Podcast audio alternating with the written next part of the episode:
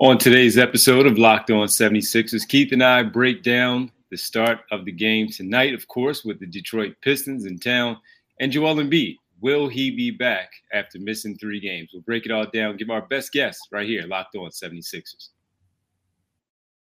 You are Locked On 76ers, your daily Philadelphia 76ers podcast.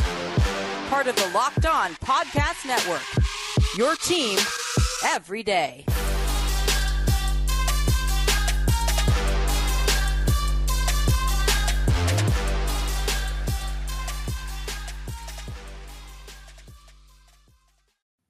Today's episode is brought to you by Prize Picks. First time users can receive a 100% instant deposit matchup for $100 with promo code locked on. That's prizepicks.com, promo code locked on. What's good, D? What's going on, man? All is good. Getting ready for this game tonight. Yeah, yeah, we'll see. We'll see uh, how much they beat them by tonight. hey, chance to go 10 games over 500 for the first time this season. How about that? Yeah, that's a well, good one. Yeah, yeah. How about that? Welcome, everybody. I'm Devon Givens from 97.5 The Fanatic Radio in Philadelphia. That's Keith Pompey from the Inquirer.com, Sixers beat writer.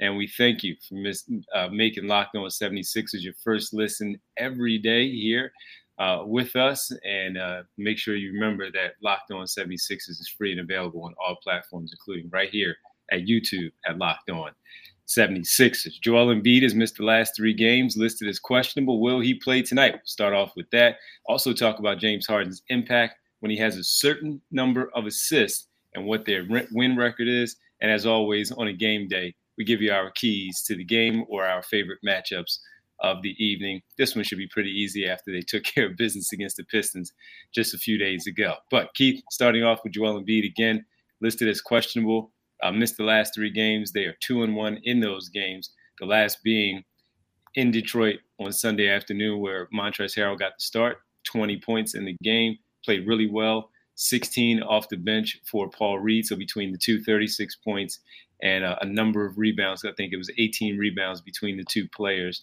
on, on Sunday. So, what is your best guess with him? Should he play tonight? Should he wait until Thursday? Uh, what are you thinking?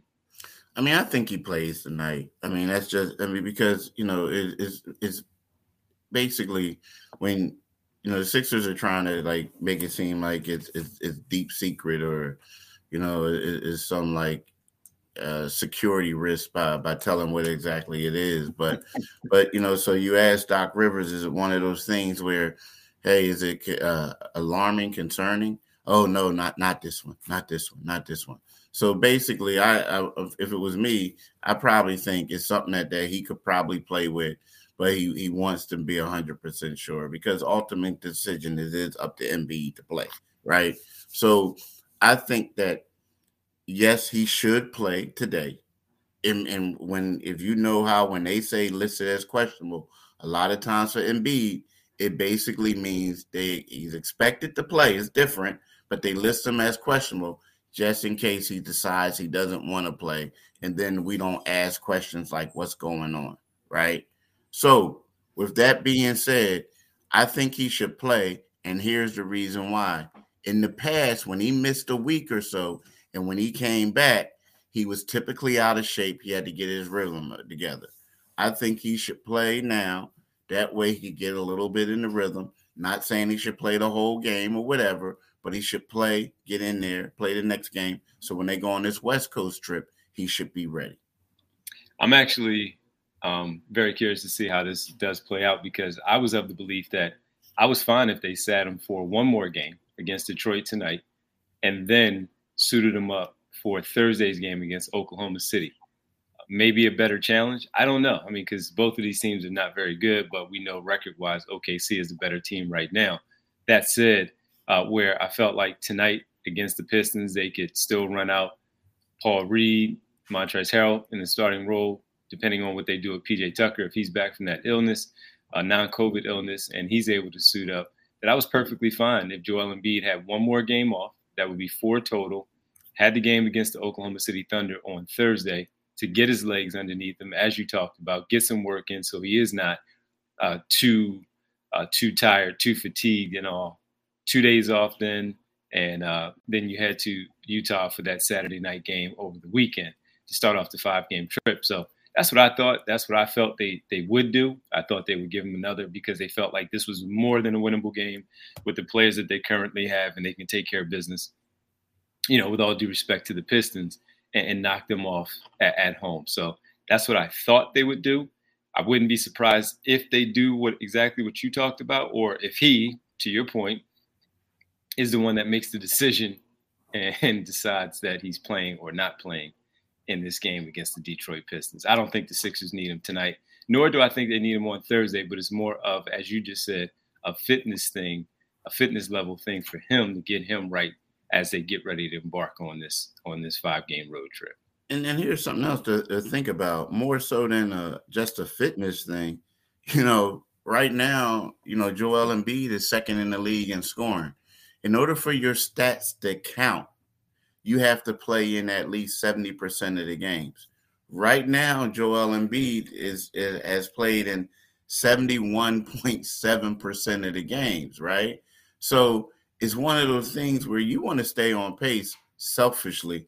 Um, and I'm not calling them selfish, but individually, you want to stay on pace to be in the scoring race, right? So, you know what I mean? You you sometimes you hope things like that doesn't matter, but a lot of times it does. You know what I mean? So the more games you can in nature, it matters. yeah, it matters. So the more games you miss, the more like it, it can happen. Like like these are let's keep it 100. for that, these are two easy games for him to go out there and get buckets. So whereas he can be like, oh, okay, let me get my 30, this and that. Because see, and another thing I think, and if the ankle is bothering him, if it is bothering him, he ain't playing playing on back to backs. He probably won't play in both the uh the Utah and Lakers game. Right. So that's something else to consider. That's something yeah. to consider. Yeah. And when he hurt his ankle, uh if you remember, I think what someone fell on his ankle. Uh that's what it was. Yeah. So yeah, he twisted you know, yeah. yeah. he twisted it. Did look kind of funny, but who knows? And, and if if he's not he knows if he's ready to go or when he feels like he's gonna play. And look, he might not drop 30 in either of these games to your point of staying in the scoring race just simply because as a team, they might be blowing them out so much that they do rest them. And he may not get to that 30 points, but we'll see. It's going to be interesting to find out. Game time is always something when it comes to waiting for a game time decision as he warms up, but then decides that, you know, he may not be able to go. So we'll, we'll see. But one of the guys that should be able to go, we hope, uh, also, a, another key player for this basketball team, James Harden. He has been uh, pretty good since he has come back from his foot injury. And uh, last game, he had a triple double, one assist shy of a triple double at halftime. When he has a certain number of assists and a big number that he does, Keith has that for you and what it means for the basketball team. We'll dive into those numbers next, right here on Locked On 76ers. Tonight, I'm taking Joel Embiid to score more than 35 points, right? Oh, oh. Yeah, yeah. I'm going to take him to score more than 35 points. I'm taking James Harden to get more than 12 assists, right? I'm taking uh, Matisse Thybulle to get more than four steals. And I'm taking uh, Luka to get more than 20, right? That's how that's how prize pick work, y'all. Like that's what it is. Like you what you do is you take two to six guys, right? And you go after their projections, right? How you feel like they're going to play in that game, right? So what you do is you can win up to 25 times your money on any entry. There's no competing against other people. It's just you and the projections available. Prize Picks offers projections of any sport that you watch. This includes, of course, the NBA, the NFL, MLB, NHL, even PGA golf, any sport that you can imagine. Entries can be made up in 60 seconds or less. It's that easy. Safe and fast withdrawals, currently operational in 30 states and Canada. Now, this is how you get it. Download the Prize app or go to prizepicks.com to sign up and play daily fantasy sports. First time users can receive 100% instant deposit match up to $100 with the promo code locked on. If you deposit $100, prize picks will give you 100. If you deposit 50, Prize Picks will give you 50. Don't forget to enter the promo code locked on to sign up for an instant deposit match up to a $100. Do it today, people. Definitely do it today. Make sure you do it today, people. And we thank you for making Locked On 76ers your first listen. Now, for your next, check out Locked On Now podcast, nightly recaps of every NBA game with analysis from our local experts. It is free and available wherever you get your podcast. All right, Keith. James Harden had a triple double last game and um, 20 points, dropped in, you know, 11 and 11 on rebounds and assists as well. So, a really good game. And he had that triple double basically by halftime. He just needed one more assist uh, going into the locker room. And he did it very quickly by hitting Tobias Harris about 30 seconds into the third quarter for a layup uh, to give him that triple double. They were in control. Uh, he was in control. It seems like Keith, and just watching him over the years, but more so over these last few months since he's been a 76er, where, especially against a team like Detroit, maybe some uh, level higher in terms of their talent level and team wise as far as their record goes where he seems like he's in a he's in a place where he knows that hey, rebounds and assists early, I can get the points later to get to my triple double. You know what I mean? And he has a strategy of how he does it. Now it's in the whole flow of helping the team win, of course, grabbing those rebounds on the defensive end. You can see him from time to time when he's in there getting to the rebound before some of the others where other times it seems like he takes a little bit longer to get to a rebound, depending on how many he already has on the board. So, but he has this way of controlling the game as a veteran, seeing every defense, seeing how things go, and understanding what they are throwing at him. You have a number though with his assists of what the Sixers record is when he does hand the ball out and dish the ball out the way that he has been as of late. Yeah, he the seven like right now James is averaging 10.8 assists um per game. That would be number one in the league. Again, like we talk about that 70% uh style playing in games, and he hasn't played in that. But if he would, James would be leading the NBA in assists. Right now, Tyrese Halliburton is, right? Yeah, right now Tyrese Halliburton is. But the Sixers are 4-0 when he has at least 15 assists, right? The um the Sixers are 2 0 when he when he records a triple double. Now, the thing is, it's kind of sort of like, you know, to me, like you said, more energy. But if you notice, there's been some quality games where he had a lot of assist totals, mean against quality opponents.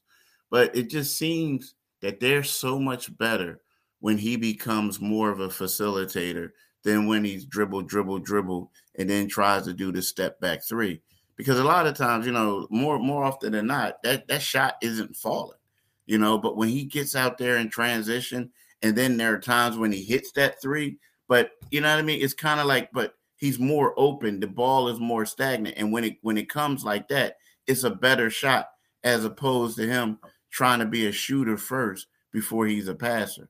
And I just feel like that when he's going out there, when he's doing a lot of things, and he's like distributing the Sixers are tough to beat. Now, this is crazy. Doc Rivers even said something. He said a comparison to him after Sunday night's game in Detroit when he says, like, talking about James when he's um when, when he picks his spots, when when he when he's more aggressive passing and things like that. He says when he does that, I hate the example, but I keep using that he's a scoring Magic Johnson. You know, when he runs our team with pace and scores and assists, then we are really good. And I have to agree 100% with Doc with that. They are ext- they they do play very well when James is doing that. It, you you can see it. You you can see the flow. Everybody seems like they're engaged. Again, it's more energetic. The ball's popping. It's not it's not stuck, and, and that's what you want from obviously Joel Embiid when he has the ball in his hands, but also again your point guard dictating how the flow of the game is going for his teammates and who gets their touches and what type of sets they run, communicating with the head coach of of what they're doing. So I agree 100% with with Doc Rivers and, that assessment uh, of how he looks at at James Harden. We know he doesn't have to be six nine and still have an impact like Magic Johnson. You can be six four, six five like James Harden is and still affect the game the way that he does. So I, I agree with Doc Rivers uh, on that one. And when he has that ball moving, when the ball is just simply popping around the perimeter and he's finding guys, he's a treat to watch, man. Just knowing that, oh, look at that, uh, that vision. I, I, thought I saw this one coming, but he went the other way and he found a much better option. And that's why he is who he is. And that's why he averages. It's easy for him to do the stuff that he does. For him, when we watch him, I think it's more of um, uh, the engagement to your point uh, of, of what you're talking about when he's totally locked in, when it's about team and, and them getting it done. So that's just my my two cents on it. Yeah, I agree.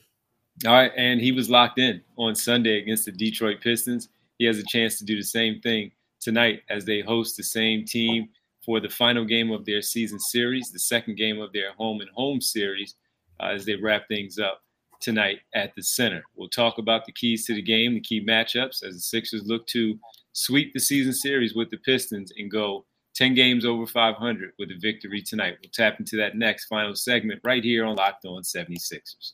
Yeah, like, you know what? Here's my thing. My man D, they're going to lock it up. I think they are going to lock it up tonight. I mean, I'll be surprised if they don't. So it's one of those things where I'm not telling y'all to bet on this game, but you can bet on a lot of other games, right? Because Bet Online is your number one source for sports betting info, stats, and news and analysis. Get the latest odds and trends for every professional and amateur league out there. From pro football to college bowl season was just completed with a butt whipping, D, a butt whipping. You got to talk to your boy Lance, who thinks Alabama is better than Georgia. I don't know, bruh. I don't know. so we've got it all on betonline.net. If you love sports podcasts, you can even find those at BetOnline as well. We're always the fastest and easiest way to get your betting information. Head to the website today or use your mobile device to learn more. Bet online where the game starts. Hey, Lance, you can't say roll tide today, brother. You can't say roll tide. It's all about them Georgia boys. Hey, man, uh, we, we, we knew Georgia. Well, I, I thought Georgia was going to. yeah. I didn't know it would be like that though. Sixty-five to seven. Eight, eight. Never, never close. Look, they scored their first touchdown. I think it was ten nothing, and then TCU, Max Duggan was able to run the football in 10-7. After that, clearly, lights out. Yeah, man. Like, hey, dude, I'm telling you, I was like, you know, we did our podcast. I was editing it. I was doing some other things, and I said, all right, I'm gonna sit down and watch the game. Watch the game. It was like right before the half, and it was like 30 something to seven. Then you got the Georgia coach talking about, yeah, yeah, they come out strong in this in this third quarter. They're the best team. I'm like, come on, bro. Come on, bro. I turned it off, and I woke up this morning. It was, it was 65 to seven. Like, 65 to seven, and and I had it on through the uh the, the final um final seconds. They just ran the ball for the you know entire fourth quarter, and that was out of respect for TCU of not airing the football out. Yeah. And Keith, they still scored, and they took their uh, runner-up, their Heisman runner-up quarterback out of the game at the start of the fourth quarter, and their backup came in and they just ran the football. And defense had their stops. TCU went for it on a fourth and fourth down, fourth and long in Georgia territory. Uh, I mean, in their own territory there. So they turned the ball over, turnover on downs. They were on like the 20 yard line, man. they were right there. First first handoff, guy runs it in off the left side. Uh, TCU didn't want to play anymore. It was inevitable. We already knew what the score. We already knew what the outcome was going to be. They had they had nothing left. They they did not want to play in the rest of that I mean, game. Would you want to play too? Would you want to play like you getting embarrassed? No, no, no, no. That's what I'm saying. Yeah. clock. Yeah, it's like come on, let's just let's throw this towel in real fast. Yeah. Ooh, so. it was crazy. But you know what? If I'm the Big Ten, if I'm Michigan, I, am embarrassed. I mean, I, I get mm-hmm. what you're saying because like I mean, because everybody talk about the Big Ten. They had two teams, and you know, I was in Detroit, like you know, this weekend, and it, that that's Big Ten country, of course. Yeah, I keep teasing people about. I'm like, yo, man, how y'all lose to that, that the TCU and and this and that, da da da, and um, look. I'm embarrassed if I'm not that because we lost to that team. That team got him back, got demolished. Yeah. Now I know Ohio State played them well, but Ohio State choked at the end too. Like it was like Georgia woke up and said, "Oh well, maybe this, they playing a little tougher than we thought," you know. So I don't know, man. I don't know. Yeah. And look, in Philly, you know, there's some Philly ties. We recruits are from Philadelphia are going down there. There's one guy who plays for the Chargers. We all know of um, Swift, the running back. Um, uh, you know, at the uh, for the Detroit Lions. And then, the, like I said, a guy from Archbishop Wood who went to Georgia, you know, um, plays um, Webb, Mark Webb. Um, Mark Webb went to the Chargers, right?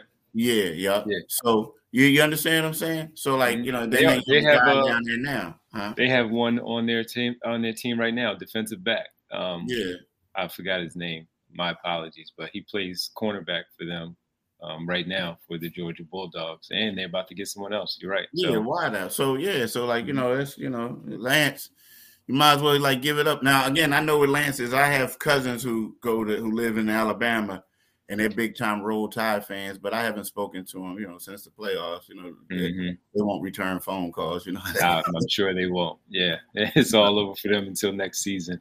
All right, exactly. man. Well, uh, is this is the last one for this season between the Pistons and the Sixers tonight.